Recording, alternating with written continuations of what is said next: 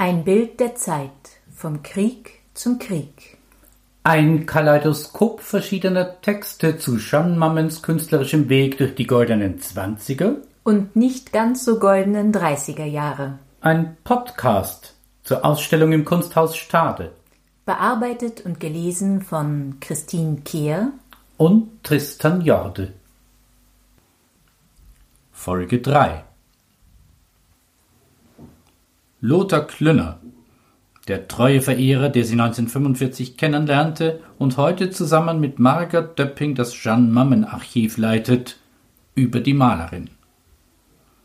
Da saß sie und skizzierte. Sie zeichnete die müden und leeren Augen der Lebedamen im Lunapark, den Jubel der Kinder auf den Karussellpferdchen, Strichmädchen, die in der Kälte auf Freier warten, den Engros-Händler beim Tête-à-Tête mit der Bardame, den Arbeitslosen auf der Parkbank, den Zuhälter beim Korn, das Pärchen im Gartenrestaurant, die Zeitungsjungen, die Haute-Volée auf dem Rennplatz und in der Theaterloge und immer wieder die Berlinerin in allen Varianten als Kessegeure und brave Konfirmantin, die herbsüßen Lesbierinnen, den dämonischen Vamp, die Balletteuse, die Kellnerin, all diese Typen mit oder wider Willen, vom Blumenmädchen bis zur Trinkerin, von der Gymnasiastin bis zur vollkommenen Schlampe.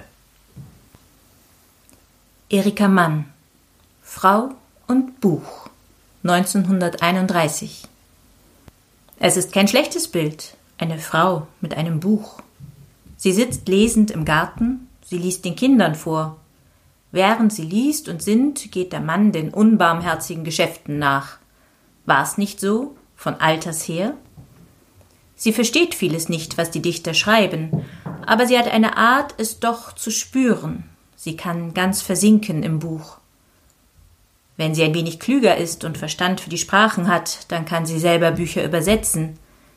Sie tut es oft besser als die Männer, Kraft ihrer Schwäche, ihres Anlehnungsbedürfnisses und Vermögens. Der Mann, vor allem wenn er selber schreibt oder zu schreiben wünscht, fällt oft in Eigenwilligkeit. Sein Stil, der dem Original nicht ähnlich ist, setzt sich hartnäckig durch. Der Leser kriegt ein schiefes Bild, die Meinung des einen in der Sprache des anderen.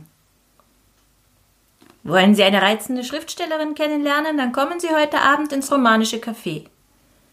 Wer sagt zu solch einer Aufforderung gleich Ja aus voller Brust? Es scheint eher, dass man Ach sagt oder Muss das sein oder reizend. Eine Schriftstellerin wirklich? Eine Ahnung von Blaustrumpf und unbefriedigter Intellektualität steigt auf. Eine Furcht vor aggressiver Wichtigtuerei und gewinnsüchtiger Betriebsamkeit, die ungerecht ist. Bei Gott, sie ist ein bisschen ungerecht. Ein kleines bisschen. Es gibt reizende Schriftstellerinnen und man weiß, dass es sogar gute gibt. Die Frage, ob die Frau ohne weiteres schreiben soll, gleich Bücher schreiben, wenn sie glaubt, dass sie es könnte, steht offen. Aber sicher sollte sie sich den Entschluss härter ankommen lassen als der Mann.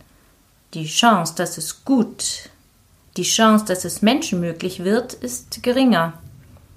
Die Persönlichkeit der Frau hat so viele Wege, sich zu äußern, und sie tut es auf so vielfältige Manier.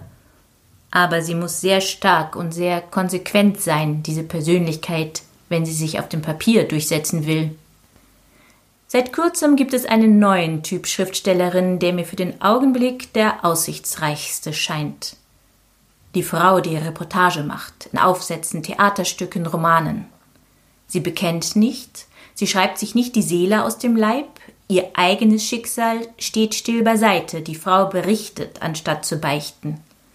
Sie kennt die Welt, sie weiß Bescheid, sie hat Humor und Klugheit und sie hat die Kraft, sich auszuschalten.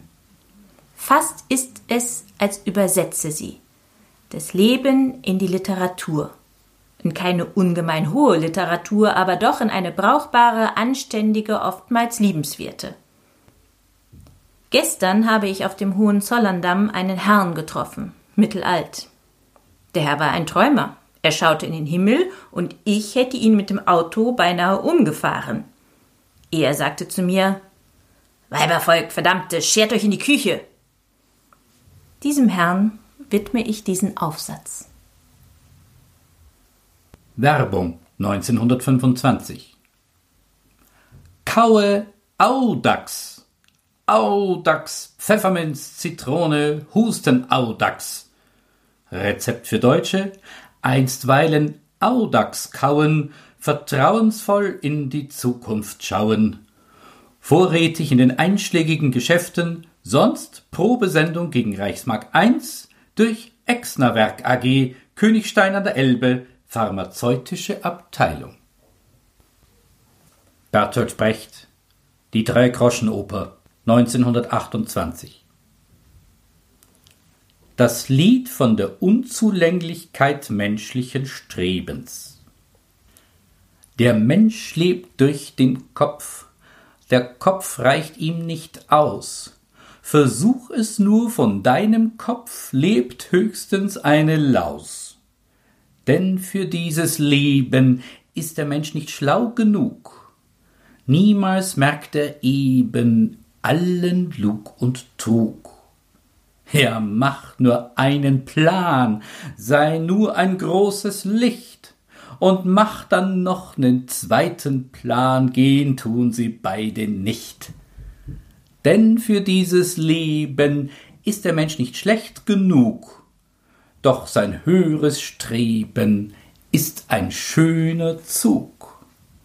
Ja, renn nur nach dem Glück, doch renne nicht zu sehr, denn alle rennen nach dem Glück, das Glück rennt hinterher.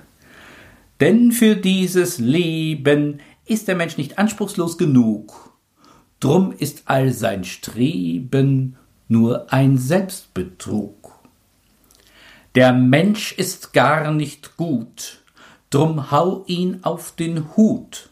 Hast du ihn auf den Hut gehaut, dann wird er vielleicht gut.